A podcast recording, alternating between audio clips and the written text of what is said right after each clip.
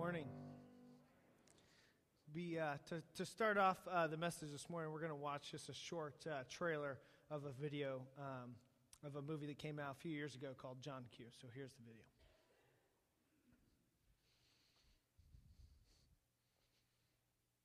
Lieutenant Frank Grimes of Chicago Police Department. Are you the man in charge? That's right. Well, who am I speaking to? John Q.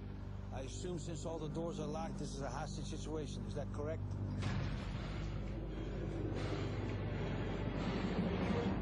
Okay. Bless me, Father, for I've sinned.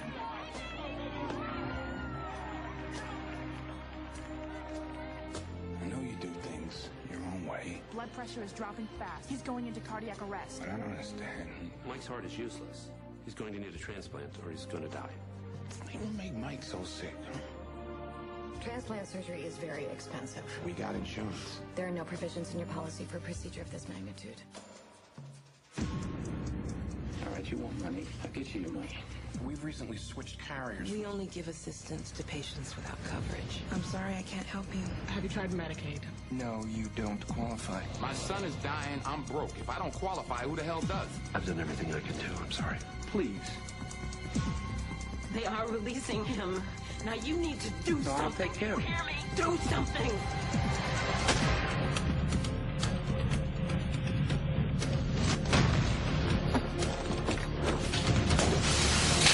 The hospital's under new management now. Everybody does exactly what I say. Nobody will get hurt.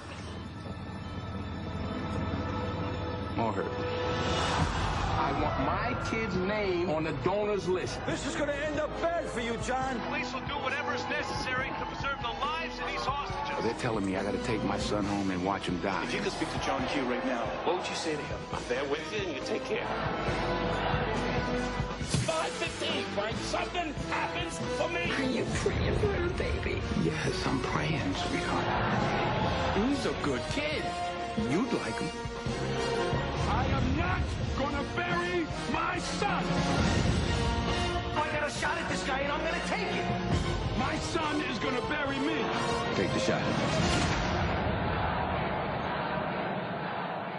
How's it gonna end, John? Have you ever been so desperate about something that you are willing to do something you wouldn't normally do based on faith? In this movie, uh, Denzel Washington's character calls himself John Q, and he takes his son's hospital hostage. Hopefully, you gathered that from the from the video clip here. But um, he takes his son's hospital hostage because uh, they wouldn't cover the cost of this son's heart transplant. He was he was so desperate uh, to find healing, to find uh, services to help his son uh, that he was willing to do just about anything. He wasn't guaranteed that it would work. Uh, you wouldn't think uh, that it would work. Um, and if you've seen the video, um, if you haven't seen it by now, I'm just going to give you a, uh, a little spoiler because you know it was in 2002. So. Um, uh, but it, uh, he, he ends up, um, the, the hospital ends up covering the cost of the transplant, and, uh, and his son is able to live. Um, but he didn't know, he wasn't guaranteed that it was going to work. He had, to, he had to do it on faith, he had to take the hospital hostage on faith. And so today, we're going to read a passage in John chapter 4, verses 46 through 54, if you want to get out your Bibles. Um, but it's a story of a desperate and extreme faith. Just like, uh, just like John Q was desperate. He was desperate to find healing for his son. It's very similar uh, to the story that we're going to read. Um, so turn, turn to John chapter 4, verses 46 through 54. It says, Once more he visited Cana in Galilee, where he had turned the water into wine. And there was a certain royal official whose son lay sick at Capernaum. And when this man heard that Jesus had arrived in Galilee from Judea, he went to him and begged him to come and heal his son, who was close to death. Unless you believe people see, unless you people see signs and wonders, Jesus told him, you will never believe. The royal official said, Sir, come down before my child dies. Go, Jesus replied, your son will live. The man took Jesus at his word and departed. While he was still on the way, his servants met him with the news that his boy was, well, was living. When he inquired as to the time when his son got better, they said to him, Yesterday, at one in the afternoon, the fever left him. Then the father realized that it was the exact time at which Jesus had said to him, Your son will live. So he and his whole household believed. This was the second sign Jesus performed after coming from Judea to Galilee. So I want to share some observations uh, that I had about this story. Uh, the first is um, you'll read, uh, you know, that was the second time Jesus had been in Cana, that part of um, that part of Galilee, and uh, the only way that this royal official could have known who Jesus was is uh, as if he had heard about Jesus, maybe from when Jesus turned the water into wine. This is very early on in Jesus' ministry. And uh, maybe he was, he was even at the wedding where Jesus turned water into wine. Maybe he had just heard about it because it was such a miraculous, uh, miraculous sign. But Jesus wasn't very well known. He hadn't done a whole lot of healings. He, he wasn't even um, promised to, to, to heal him. He didn't even know he could heal people. Um, all he had known, or all he could have known about Jesus, was that he was maybe a prophet and that he had turned water into wine. Uh, another observation is that, um, is that the royal official probably had lots of money. Um, I, I, think that's a, a, pretty thing, easy thing to assume is that he probably had lots of money. Um, but I say that because if he had lots of money, that probably meant that he had probably exhausted every other resource to find healing for his son. He probably had gone to every doctor in his part of the world um, to try and find healing for his son. He had exhausted all other options. So we get this picture of this guy who is just desperate for something. He's going on faith. And he also sees this, we also see this sense of urgency uh, he says, Sir, come, come before my child dies. We also can see that, uh, that Jesus knows that people doubt. Uh, and this is just kind of a side note, but Jesus says, unless you see signs and wonders.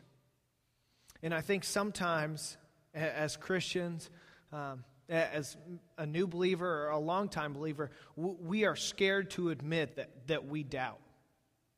And the reality is, is that at some point in our lives, at some point or another, there are going to be things that cause us to doubt our faith, cause us to doubt our Creator. And we have to just face facts and, and be, able to, be able to admit that, that we are not always going to know everything, that we have to be okay with doubting. Another thing is that uh, the man took Jesus at his word, and he departed. Uh, he, he didn't spend a lot of time questioning Jesus. You know, well, aren't you going to come to my house and heal my son? Or aren't you going to do this? Or aren't you going to do that? Or why, you know, why, why this or why that? Uh, he just acted in obedience. He took Jesus at his word and he departed. So I've kind of developed a working definition of, of what faith is through this story. We can see that, that faith is taking Jesus at his word, believing in his word, and then acting in obedience. Faith is taking Jesus at his word, believing in his word, and then acting in obedience. So, my, my question for myself, my question for, for you this morning is Are we doing this? Are we acting in obedience? Are we taking Jesus at his word? Because Jesus tells us not to worry, but we worry about a lot of stuff. We're worried about him providing for us, we're worried about different situations in our life. There, there are so many things that, that we do that we don't necessarily take Jesus at his word and believe and act in obedience. So we've seen what faith is and what it looks like in the life of this royal official and how it plays out. But, but what, what does a lack of faith look like? In Mark chapter 6, uh, verses 4 to 6, it says, Jesus said to them, he's talking to the people in Nazareth, his hometown, a prophet is not without honor except in his own town, among his relatives, and in his own home. He could not do any miracles there except lay his hands on a few sick people and heal them. And he was amazed at their lack of faith. The English Standard Version of that passage, verse 6, says, He marveled at their unbelief. So it's just kind of a gut check this morning. Is, is Jesus pleased with our, with our obedience to what he's saying and doing, or is he marveling at our unbelief? I want to propose this this morning that without faith, God chooses not to work. Without faith, God chooses not to work. Faith is what energizes the work of God in your life and in the lives of those around you. Uh, later on in the story of this royal official, we see that his faith caused others to believe. His whole family converted. His faith caused others to believe. So if you're really full of faith today, if you feel like you are full of faith, if you're really trusting and believing in what God is doing in, in you and your life and, and His plan for your life, how is it causing others to believe? Are you acting in obedience to what God has called you to do? We're going to watch another video clip um, uh, of a preacher. His name's Francis Chan. And uh, he was a preacher in. Uh, in California for a while um, and resigned his church last year um, at one point uh, because he just felt like God was taking him somewhere else, and him and his family uh, went to Asia for about four months. And so this is just a, a picture of a guy who's acting in faith with his whole life. And I just want to show you this clip real quick.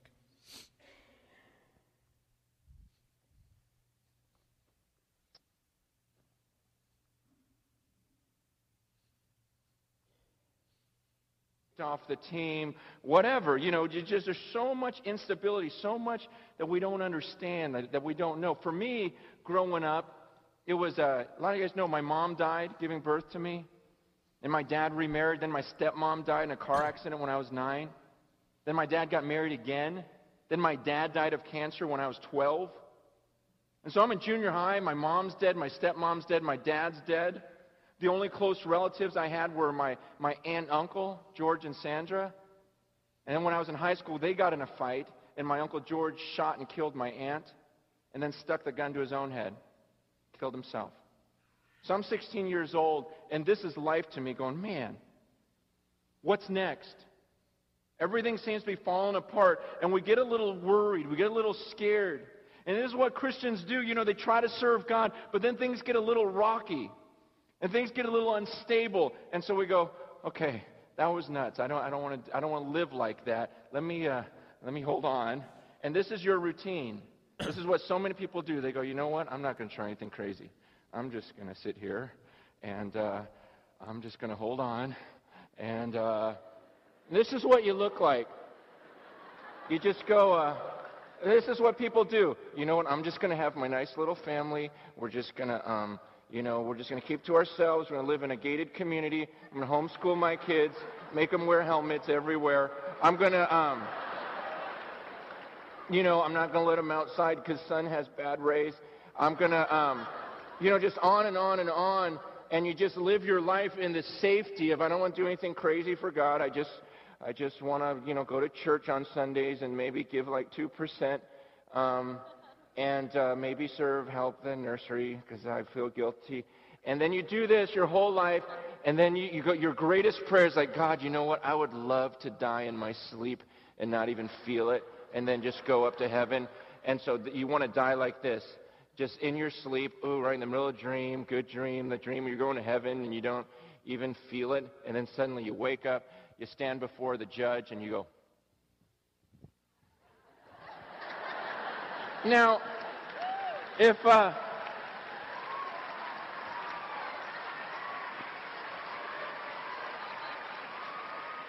could you imagine? Could you imagine watching the Olympics? You know, And some girl does that, just gets up there, starts straddling the thing, and then steps off and goes,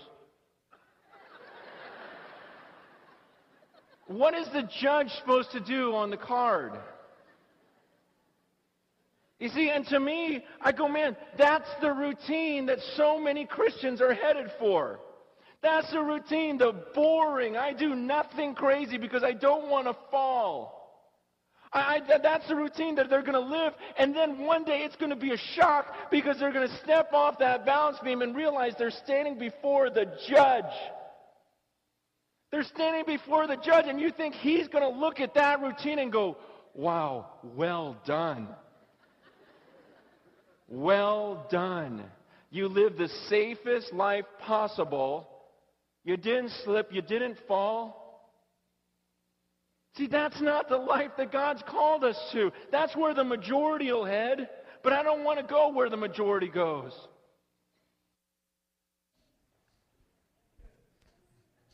Well, I show, I show you that clip. Yeah, you can clap for it. I love that clip. Uh, I've shown it in Reveal a couple times before. Um, but I think uh, it really fits in uh, to today's topic about our faith because I, I look at that and I think, man, that is so true that we are trying to hold on to this balance beam. And my question is Is our faith causing us to hold on to the balance beam? Are we really trusting that God is in control? Or is it causing us to impact others? Is it causing us to, to call other people up onto the balance beam? I think we're scared a lot of times of losing our faith to the point of inaction. We're so scared that, that something that we do that doesn't go exactly the way we thought it might go is, is, is not going to happen. And so we're like, you know, that's going to rock my faith to the core. And I think we, we lead sometimes these really lazy lifestyles, and we want Jesus to be honored with that. And we want Jesus to say, you know, well done, you know, and and if we're not doing anything, if we're not really trusting in Him, you know, what what is there to be well done with? It shows no faith at all. Even in our prayer times, I think sometimes we're afraid to ask God for anything because we're afraid of how our faith might take it. We're afraid of how, you know, if we, if we ask for God to heal somebody and that person isn't healed, can my faith take that kind of beating? We're afraid of risk, at least until we become desperate. And we're in a situation like the royal official. And we don't know what else to do. We've exhausted all of our other options.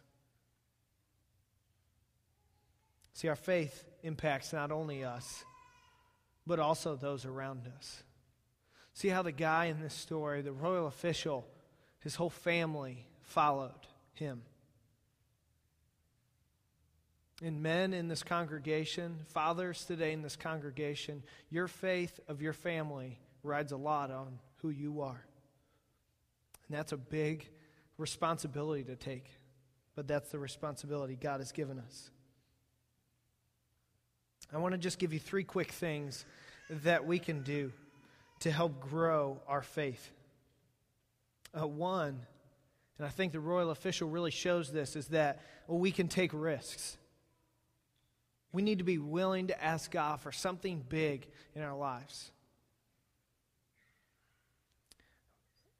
When, uh, when my wife and I were getting ready to have our, our first son, Eli, um, about 18 months ago, um, we were trying to decide in, in the nine months leading up to his birth whether or not she was going to stay home with him or she was going to continue working.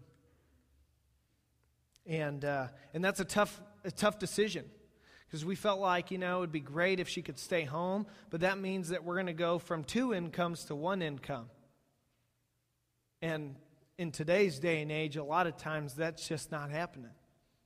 Well, what does that mean for us? What, what does that mean for our family? Are we going to ever be able to go out to eat again? Are we ever going to be able to, you know, do something fun? But the truth is, is that when we took that step of faith of, of saying, you know what, we're committed to this. We want God to honor this, and we want uh, Trina to be able to stay home with Elijah. God bless us. And, and He continues to bless us. And as it turns out, we, we're doing just fine. Another thing that we can do to help grow our faith is to earnestly seek Him. Hebrews 11:6 says, "And without faith it is impossible to please God, because anyone who comes to him must believe that he exists and that he rewards those who earnestly seek him." It's impossible to please God without faith. See, the more you know God, the more you begin to trust him, the more you begin to obey him. And that pleases Him. And finally, another thing that we can do to grow our faith is to take Him at His word.